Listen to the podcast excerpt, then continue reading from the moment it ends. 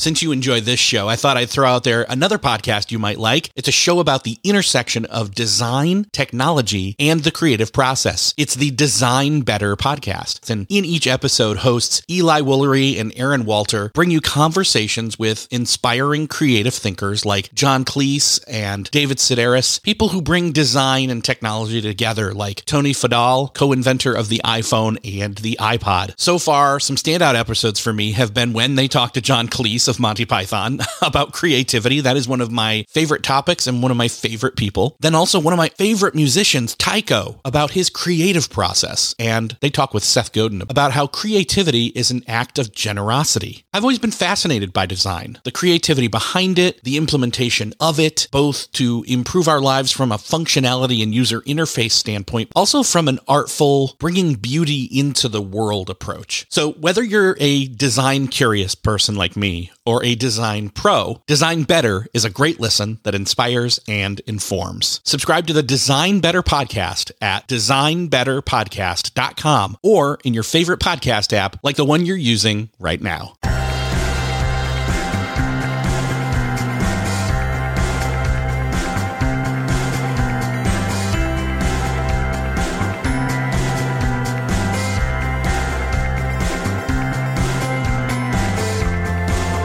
Hello, welcome back to Beyond the To-Do List. I'm your host, Eric Fisher. This is the show where I talk to the people behind the productivity. This week, I'm thrilled to be able to share another conversation that I had with Cal Newport. Cal's been on the show before. He's probably best known for his book, Deep Work. We've talked about that in the past. I'll list that in the show notes for this episode. This week, he's actually here talking specifically about digital minimalism and how to choose a focused life in a noisy world. Now, before you get too far into assuming what this book is about, it is not just saying, hey, get off your screen. Stop using social media. It's not that simple. And I love being able to have a conversation with Cal about the nuance that is intentional digital technology use in the modern age. So if that interests you, you're in for a great conversation with Cal Newport.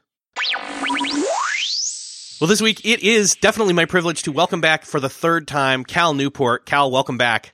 Eric, it's always a pleasure to talk with you. So I'm going to be honest and say that you're talking about digital minimalism, and yet you're a professor of computer science. Some people might say that there's an issue there. I don't really see it. You probably don't either. I think it's probably part of your job, right? I think so. I mean, who better to talk about the interaction of technology and culture than someone who works with technology? I mean, we don't want just a guy in the woods to come out of his cabin with his typewritten page. Like, I have my new thoughts on what we should do with technology. So I see it as part of my job. Computer science professor, I do technology, and I turn public-facing work on what's the impact of these technologies. Well, and so you've been on the show before. We've talked about So Great They Can't Ignore You. We've talked about Deep Work, and we then bridged a little bit into this digital minimalism. Obviously, the whole digital minimalism thing, I mean, you were aware of it already, I'm sure, but part of why you went further down into that road, confirmation-wise, really, was that you had so many people coming up to you and saying, yeah, Deep Work is great, but like, that's for my professional life. How am I supposed to focus in my personal life? Right. And the issues were different. I mean, on the surface, it seems similar. People who read Deep Work said, I agree with you or I don't about the impact of technology on my professional life. I've seen similar issues with technology in my personal life. It's having these unintended consequences, which are not positive. And so on the surface, it seemed, okay, it's similar. If new technologies is changing the way we live and work. But the underlying forces really weren't the same. And the type of things I was talking about in Deep Work, which had a lot to do with maximizing your cognitive value in the marketplace and these type of business jargon type goals, didn't really seem to apply. And so the topics were similar. And so that's why I was hearing about it. But the diagnoses and the prescriptions were quite different. And that's what made me think, okay, I think I have to get into this and maybe write a completely different book. Yeah. Well, and so you're using a word here that people who've listened to this show should be familiar with, or if they read, personal branding blogs out there, they're familiar with the word minimalism. I'd love for you to give what's your definition of the word minimalism, and then we'll kind of bring that round to the realm of digital as well. Well, it's an ancient idea. I mean, you could go all the way back to Marcus Aurelius, and you can trace this path through Thoreau and then the voluntary simplicity movement in the mid-20th century into the online minimalism explosion, which I was a close follower of in the first decade of the 21st century. So this is like Leo Babauta and Joshua Becker, Courtney Carver, and a little bit later, the minimalist Josh and Ryan, who I know really well. So it sort of had this explosion. And then more recently, Marie Kondo. All of this is applied the same idea that has a through line throughout the history of human thought, which basically says less is more, or in a little bit more detail, if you focus your energy on a small number of things that are very valuable, that's almost certainly going to make you better off than if you instead try to stretch or scatter that energy over many, many things that each offer you a little bit of value.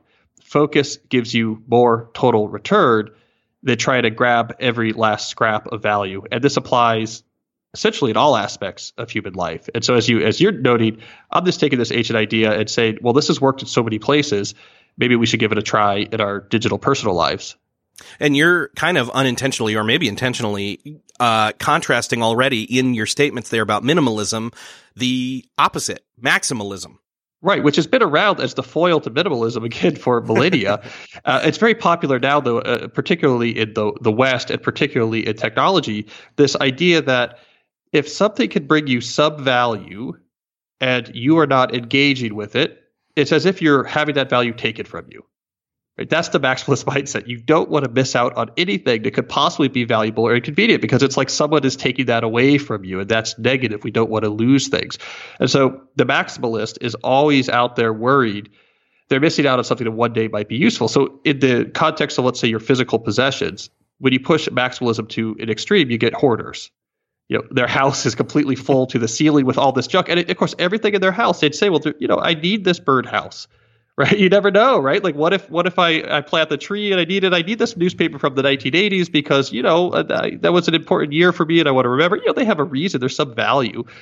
But the cost of having their house completely cluttered is way worse. And so it's the same thing in people's digital lives as well. Well, you never know. I might get a funny meme if I'm on this service. My cousin is on this one, and that's how I can see the baby pictures. This could be convenient if one day I'm in a situation where I need to whatever.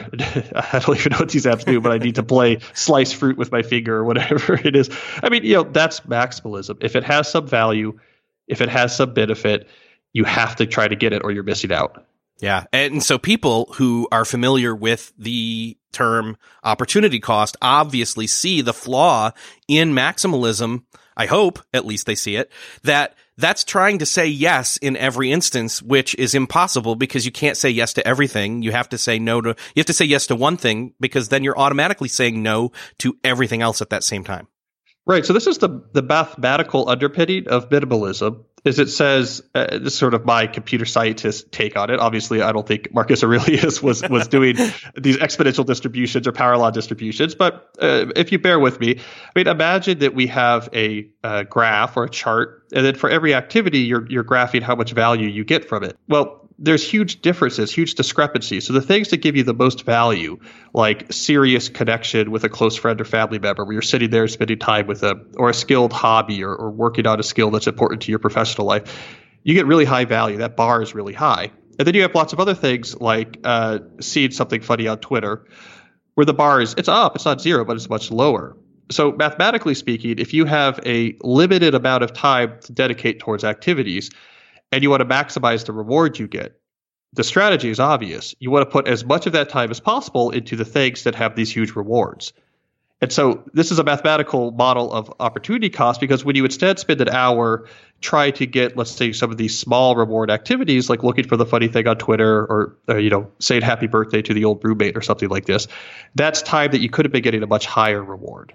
And because there's such a discrepancy between the things that matter most and everything else, you could end up much worse off. And so that's sort of the mathematics of minimalism, is that things that are really, really valuable make you really, really happy and satisfied when you put time into them. And so to steal time away from those things is something we should be very cautious about. So I want to come back to what digital minimalism is as a philosophy of technology use in a moment, but I want to hone in real quick on the word technology, because I think a lot of people automatically assume, you know, in their minds, the word technology, then there's an equal sign and then the word digital. But technology isn't inherently digital. We had a whole lot of technology prior to the digital age.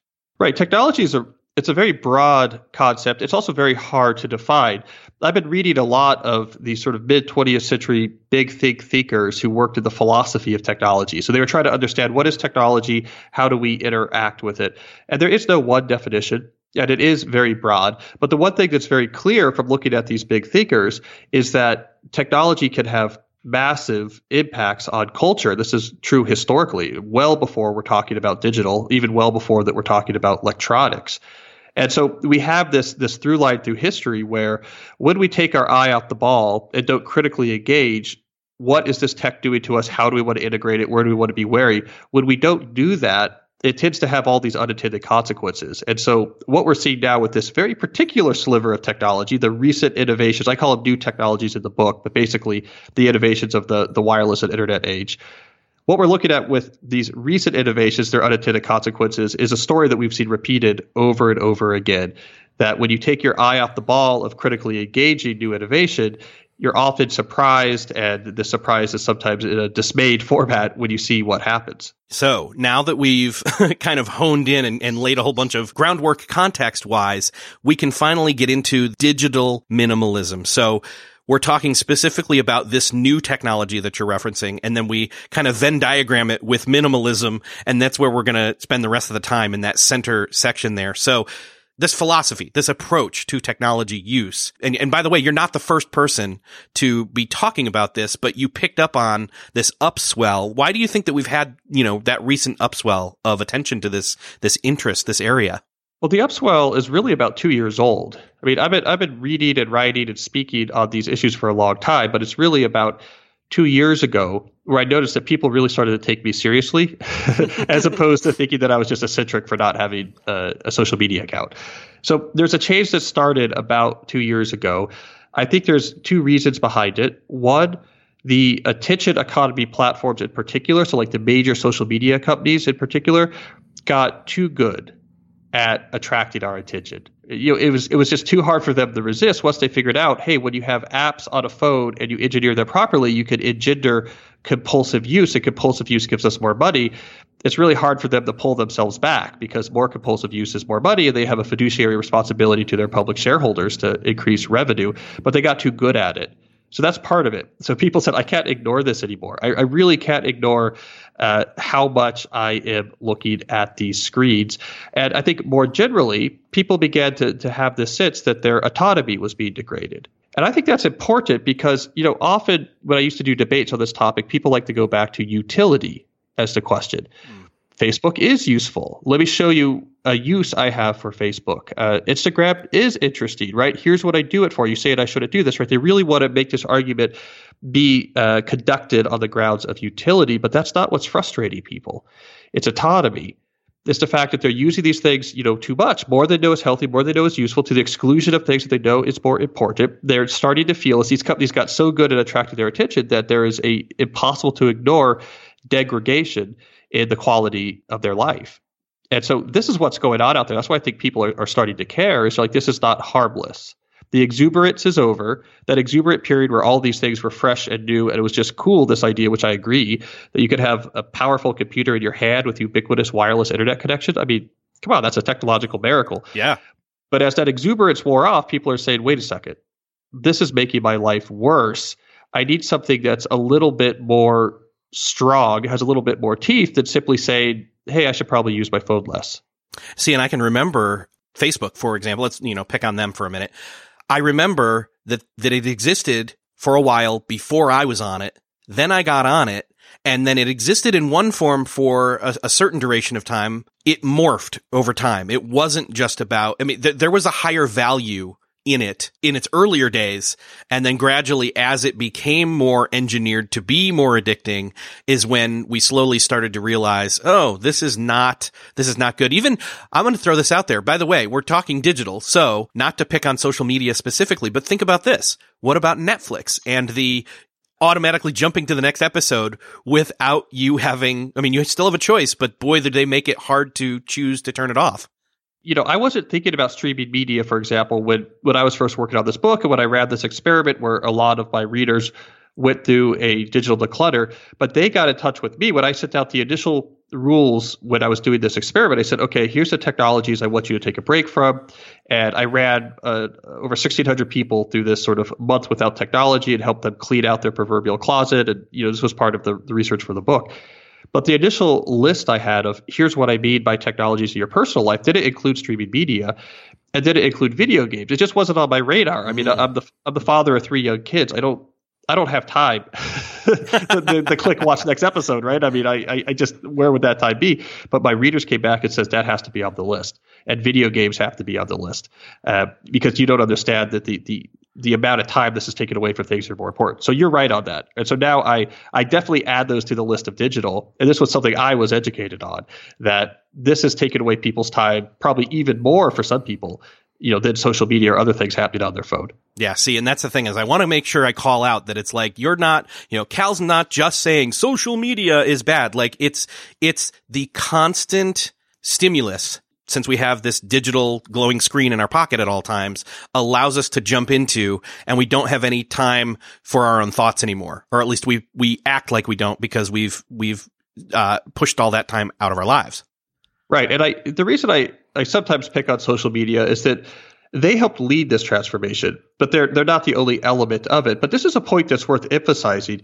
We have become used to this idea that our phones are a constant companion, that we look at them all the time, but we look at our phones hundreds of times a day. We think that this is just fundamental to this technology, right? You invent the smartphone, you invent wireless internet everywhere in the world. The result of that is, of course, we're going to look at our phones all the time.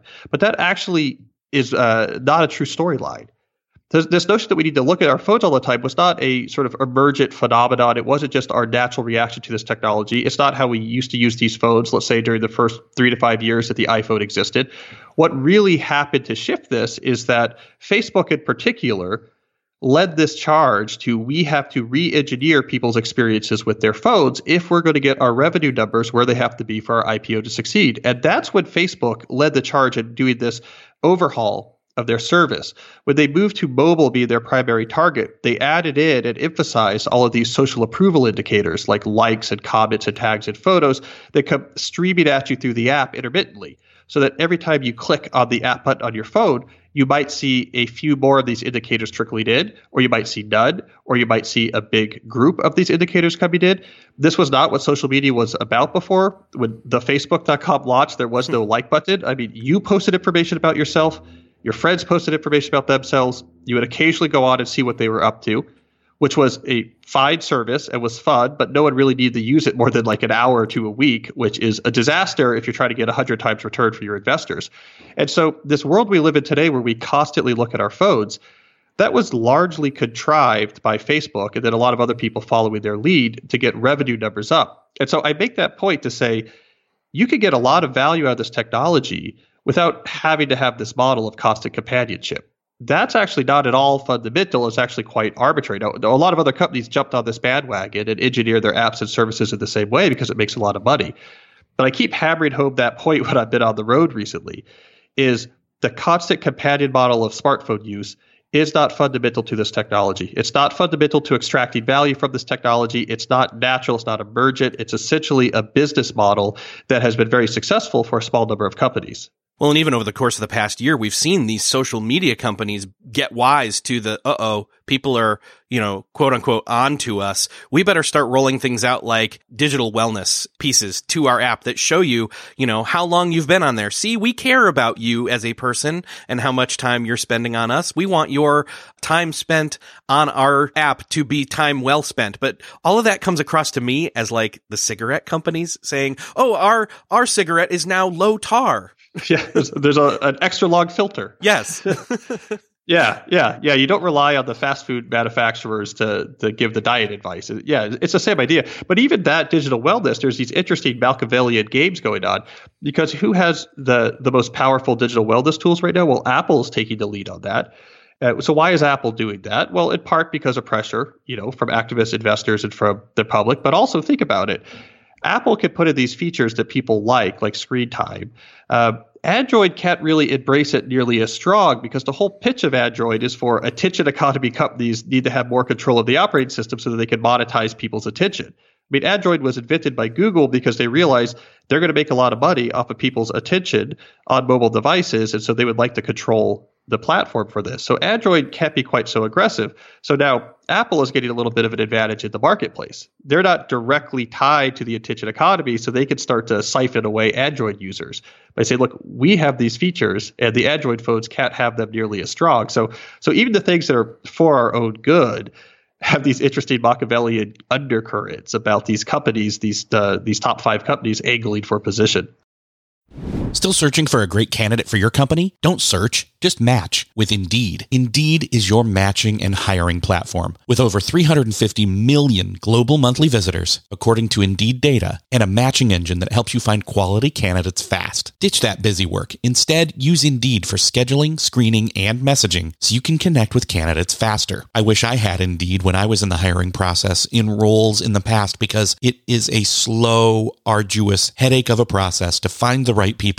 Or at least it used to be. Join more than 3.5 million businesses worldwide that use Indeed to find and hire great talent fast. In fact, in the minute I've been talking to you, 23 hires were made on Indeed, according to Indeed data worldwide. And listeners of this show will get a $75 sponsored job credit to get your jobs more visibility at Indeed.com/to-do list. Just go to Indeed.com/to-do list right now and support our show by saying you heard about Indeed on this podcast. Indeed.com/to-do list. Terms and conditions apply. Need to hire? You need Indeed.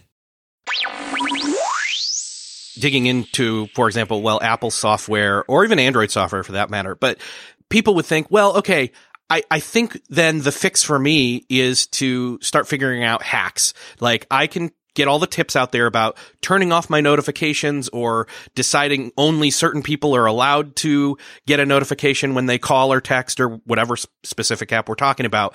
And there is a place for some of that, but that's treating symptoms. That's not treating the actual problem. And your principles of digital minimalism as a philosophy, as an approach is actually much more the way to go.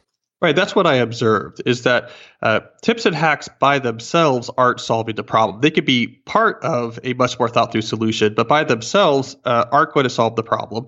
We saw this in health and fitness. We had rising issues with obesity, diabetes, et cetera, in the 20th century once we got these highly processed foods that our bodies weren't used to. We noticed that simple diet tips didn't work. Just telling people to eat better or to eat less or to move more didn't make people healthier. Putting up a food pyramid in the school nurse's office, surprisingly, did not push back the tides of obesity. So think, what did work? Who's the healthiest people you know? Who are the people you know that are annoyingly healthy? Almost certainly they have some sort of philosophy that they really believe in that's based on their values, like veganism or paleo or the CrossFit fanatic, something like this, but some sort of philosophy they believe in that gives them a consistent approach to these issues. And so that's what digital minimalism is for the tech world. The tips alone aren't going to do it. You need digital veganism or digital paleo or whatever you want to call it, but you need a philosophy that you can buy into and believe in and really think it's going to make your life better. I think that's the only way that you're going to resist the powerful forces behind these tools. So let's dig into what these principles are, because even though you're proposing these principles, the way that these principles are going to filter out into individual lives is going to be contextual and very individualistic.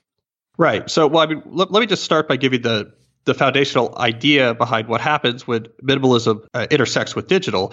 So the basic idea to be a digital minimalist is that you're going to clean the slate of these technologies in your personal life. Just clean out the whole proverbial closet, right? All the clothing comes out, the closet is empty, and then you rebuild it from scratch. But this time you do it much more intentionally, saying, I'm only going to add a tool back into my life if I have a very strong rationale for how this is going to help something I really care about. And not only that, even if it passes that test, I'm also going to have some pretty strict rules about when and how I use it to make sure that I'm optimizing the ROI, that I'm getting as many benefits as possible while avoiding as many costs as possible. So that's where the hacks slip back into digital minimalism, but they're being used for a very particular reason. So it's just like when Marie Kondo says, take everything out of your closet and only add back into things that you really like. Digital minimalism says do the same thing to your smartphone and your desktop, right? Get rid of all of these things you haphazardly downloaded or just signed up for, and then start from scratch. but this time be much more intentional. What do you really need to use and how are you going to use it? So you're still going to get great benefit out of tech. Minimalists get huge benefits out of tech, but they use a lot less than most people, and they're looking at their screens a lot less than most people, and so their enjoyment of their life is a lot better. So it's bringing intention back to how you interact with these digital tools. And they're using it almost because of the focus. It's this laser-like focus. So again, you know, diffusion of light can light up a room, and that's great, but a laser can like cut through things. Yeah, like a great example is I worked with several different visual artists when I was researching the book, and they told me Instagram is key, right? If you do creative visual art, you have to have a constant stream of input. You have to see a lot of creative work. This is why historically artists would congregate among a small number of cities that had a large art community so that they could constantly expose themselves to the work of other people. There's no way to make creative leaps without exposing yourself to other people's creative output. And so Instagram has democratized a lot of this geographically. It means you can expose yourself to other artists' work because artists publish their work on Instagram without having to actually live in, you know, Greenwich Village or something and actually be near the gallery. So that's great. But because they're digital minimalists, or at least the ones I worked with were minimalist, they wouldn't just let that be an excuse to say, yeah, I have Instagram on my phone and I just look at it an hour a day. They're very specific, laser-like focus. They say, here's what I'm going to do. For example, I'm going to cull down the people I follow on Instagram to maybe 5 to 10 artists whose work really inspires me. I'm going to take it off my phone. There's no reason for it to be on my phone. That's just pulling my time and attention away. It's probably going to make me worse at my art. I'll be too distracted. It's going to be just on my desktop computer. I'm going to have a schedule. It turns out Sunday morning, if I go on Sunday morning, it takes me about 30 minutes to look at everything new that these 10 artists have posted. And then they step back and say, look at this. I'm getting a huge value out of Instagram on something I really care about. And in return, it's getting very little from me. It's 30 minutes of time once a week. And so they have taken that cost-to-benefit ratio, and they have shifted it so dramatically in their advantage. So repeat that over lots of different tools in your life, and it's a completely different relationship. These things become tools that give you huge value and extract very little cost in return. They help you live a really good life as opposed to being what you use to escape the fact that you're not caring about that at all. Well, and you wouldn't get to that point of being able to pare it down to the absolute purest amount that you need to get actual value out of it without it taking much more from you than it should require to get that value if you didn't do that declutter. And again, I want to reiterate here, be very careful that you're saying declutter, digital declutter for 30 days, not a detox, because a detox inherently kind of implies that you're going to retox. Yeah, or at least the digital world, which to me is really weird. The digital world, we took this term detox from the substance abuse community, and then we completely corrupted it. So in the substance abuse community, when you go to detox, let's say from a drug addiction, the idea is not that, okay, you're going to get this nice break from this drug, and then when you're done, you can go back to using the drug. That would be crazy, right? In the substance abuse world, the detox is the first step towards completely rebuilding a new life without the substance that you were trying to get away from. Yet in the digital world, we use this term just to mean take a break, which doesn't make sense to me, right? I mean, the whole idea of a detox is you have there's a problem. There's something that's hurting the quality of your life. The detox will eliminate the compulsive use, but then you have to build a new life that doesn't have it in there at all. So I do use the term declutter, and the basic idea here, so this is kind of my core suggestion for how to become a digital minimalist, is you take 30 days. And during those 30 days, you really step away from any of the optional technologies you can in your personal life. And if there's things that overlap work or you can't quite step away from, you put some just pretty tight rules around how and when you use it so that it can't just be a constant background hub in your life. Part of the purpose of the 30 days is sure there will be a detox experience at first in the sense that it does help reduce your compulsive urge to look at screens. And that is important. It's going to be hard to rebuild your digital life if you still feel a compulsive urge to use what was in the old life. So that's important. But the other reason why I say 30 days is it gives you enough time to actually reflect and answer the key questions about what am I all about? What do I care about? What do I want to spend my time on, especially outside of work? What's important to me? What are my values? To experiment with activities that we used to do before we had ubiquitous access to screens, so that when you get to the end of the 30 days and you say, what am I letting in and why, you have a foundation on which to actually make those answers, those questions. right? Because if you're answering those questions of, I'm letting this back in because it really helps this, but I'm not letting this back in because it doesn't really help something I care about.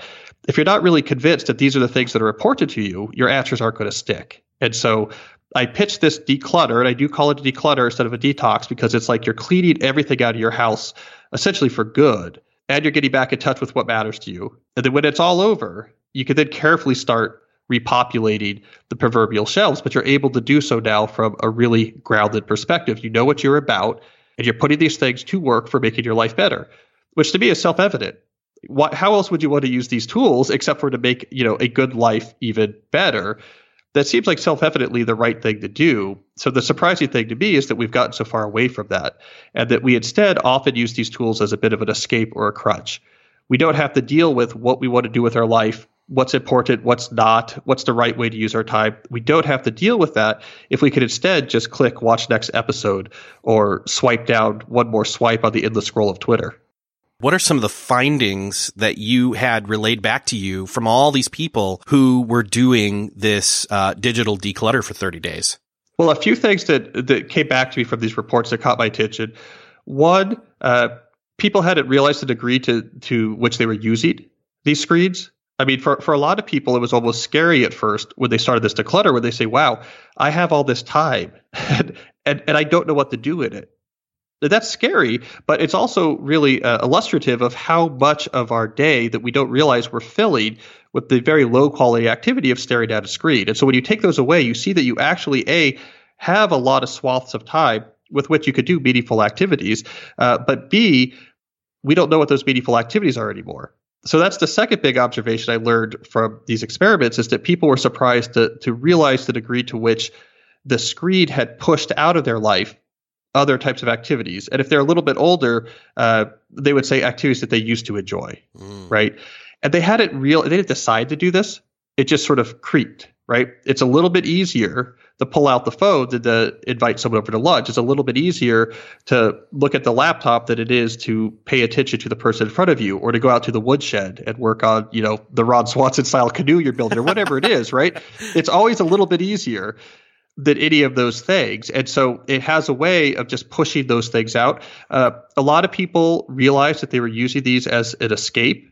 So they were anxious, or there was something hard happening in their life, or they were just feeling generally existentially angsty, especially young people, like, what am I doing? Sort of quarter-life crisis type situation.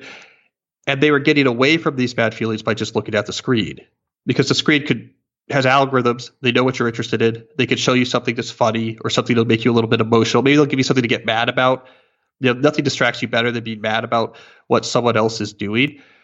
But that's also pretty dangerous, right? Because, this is the foundation of all sorts of types of addictions, is that when you start using something as an escape from something you don't want to face, that's when it shifts into sort of dangerous territory. So that was really interesting. And the third thing I noticed is that people were often really pleased to rediscover how much value they got out of more quality activities, the type of analog things that we used to do all the time to fill our leisure time. We used to think of them as just trivial, like I go to the library and get books, or I'm working on a project, or I'm going to a community group, or these things that seem small. When they got back to them, they had this realization of, wow, this feels different than chiming in on a Twitter thread, or putting a comment under someone's Instagram post. Like there's something that's more deeply human. There's something more fulfilling into it. And there was this excitement to rediscover that this sort of analog cure is as powerful as it turns out to be. And this is where it starts to relate back to, all of it relates back to deep work to me, the focus, the being able to intensely focus and get quality work done. The issue here is if you're constantly trying to achieve getting into the zone of doing deep work, but you are then also constantly stimulated, your brain is never having a rest. Even if it's partially just, there's different tiers. It's like, okay, I'm alone and I'm super focused and doing deep work. And actually, I remember in our last conversation, we talked about doing deep work as a team. So I want to make sure I'll link that up in the show notes for the last episode. That is possible. You're not saying deep work's a solitary thing, but quality analog leisure, I should say, or analog social media are things where you're interacting with people, but not in a digital way. You're doing face to face, or as much face to face as possible, or even writing writing a letter. For example, I'm having lunch today with some close friends here in town, and I've known them since college. And the thing is we did not grow up with this technology, but we've adopted it, but we've also pared it back. We planned that lunch briefly over text, and then we stopped texting and then knew, okay, we're going to meet up at that certain time and we're going to sit down and have a nice conversation and lunch. The point that I'm getting at here, though, is if we're constantly on and never unstimulated and allowed to have a brain at rest, or at least a brain where our brains never fully stop thinking. Even when we're by ourselves and no one else is around, our brain is still like processing, but it's a different kind of processing. Right. And so at Deep Work, I had talked about this research that said if you're constantly stimulated, it's going to have an impact on your ability to focus. And so that's kind of where I left it at Deep Work, is that if after work you're constantly getting stimuli from your phone, when you get to work and say, I'm going to lock in and concentrate, you're going to have a hard time doing it. Your brain's going to be too scattered. What I found when I was researching this new book is that there's other effects as well. So if you don't get solitude, for example, if you don't get just time alone with your own thoughts, or you don't have stimuli, and if you miss these type of activities you mentioned that were evolved to crave, namely real-world analog interaction with other humans and physical leisure activity, or physical activities where essentially you can see your will instantiated in the world. So this thing is broken. I use my hands. This thing is fixed. Okay, it turns out a big part of our species' success is that we could do that. We could have a thought, and then we can make that thought instantiated in the world by manipulating the world with our hands. Our brain really needs that. It gets weirded out when all it's doing is looking at a computer screen. It doesn't think about like a clean compile of computer code or a funny tweet. It doesn't think about that as the same way that it thinks about I made a spear. And so we need that. So when you're doing real-world activity, real-world interaction, and solitude, these are three things that we absolutely need through evolution. Just the human species needs these three things in good proportions.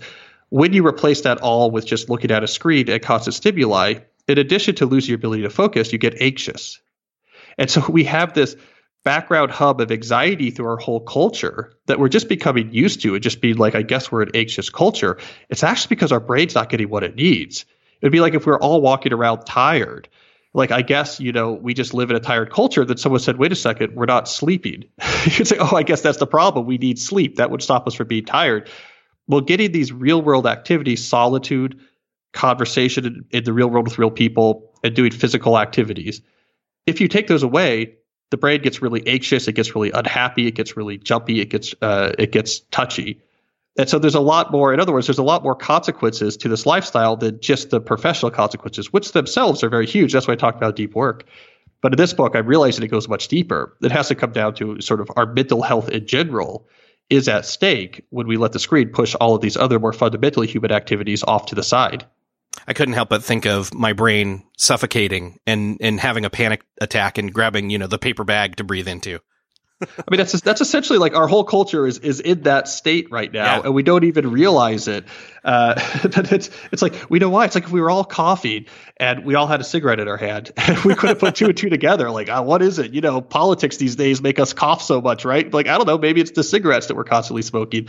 It's like we're just starting to put these pieces together, right? Yeah. Oh, it's not just gifts handed down from the nerd gods. There's consequences to radically changing the way we live to be different than it ever has been before in the history of human civilization.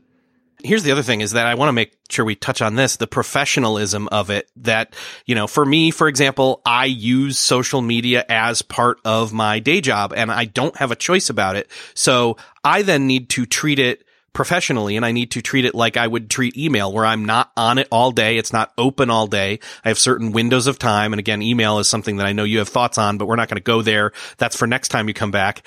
But I really liked, I know I heard you say this, something about there's a correlation between athletes tweeting and then the outcome of the games they had the next day. Yeah. What they did is these researchers looked at Twitter timelines and then for NBA players, and then their performance statistically the next day in their NBA games. Right? It's a really clever type of experiment, and there's a clear impact. Like athletes who were tweeting a lot the day before the game statistically performed worse than the days in which they weren't tweeting a lot before the game. And actually, I've been in touch with front offices of multiple different professional sports. Yeah, that's definitely Digital minimalism is definitely on people's minds in the professional sports world because the stakes are so high, and a slight mental edge when you're at the superstar level could really be the difference between a victory or not a victory. I mean, it's worth a lot of money. And so that's definitely one of the areas where we're starting to see people wonder or at least get a little bit more suspicious about what's the impact of these things. And there's a lot of money on the line in that case. So that's why it's one of those more obvious things to call attention to. So yeah. Well, also, funnily, another place where there's a lot on the line is free solo climbing, where you're climbing a large mountain without any rope. So Alex Honnold is, of course, the most famous example of this. There's a big documentary out about him. I think you could access it on Netflix now. But he famously, before he does his major climbs, does a whole month with no social media and essentially no screens, because again, his stakes are high as well. If his mind gets a little bit distracted, there's this downside that he dies. So he takes it very seriously. So anyways, it's interesting, right? When you see these places where the stakes are really high, this is the first places where we see people actually start to get serious about the cognitive impact of these devices, because they do have to care.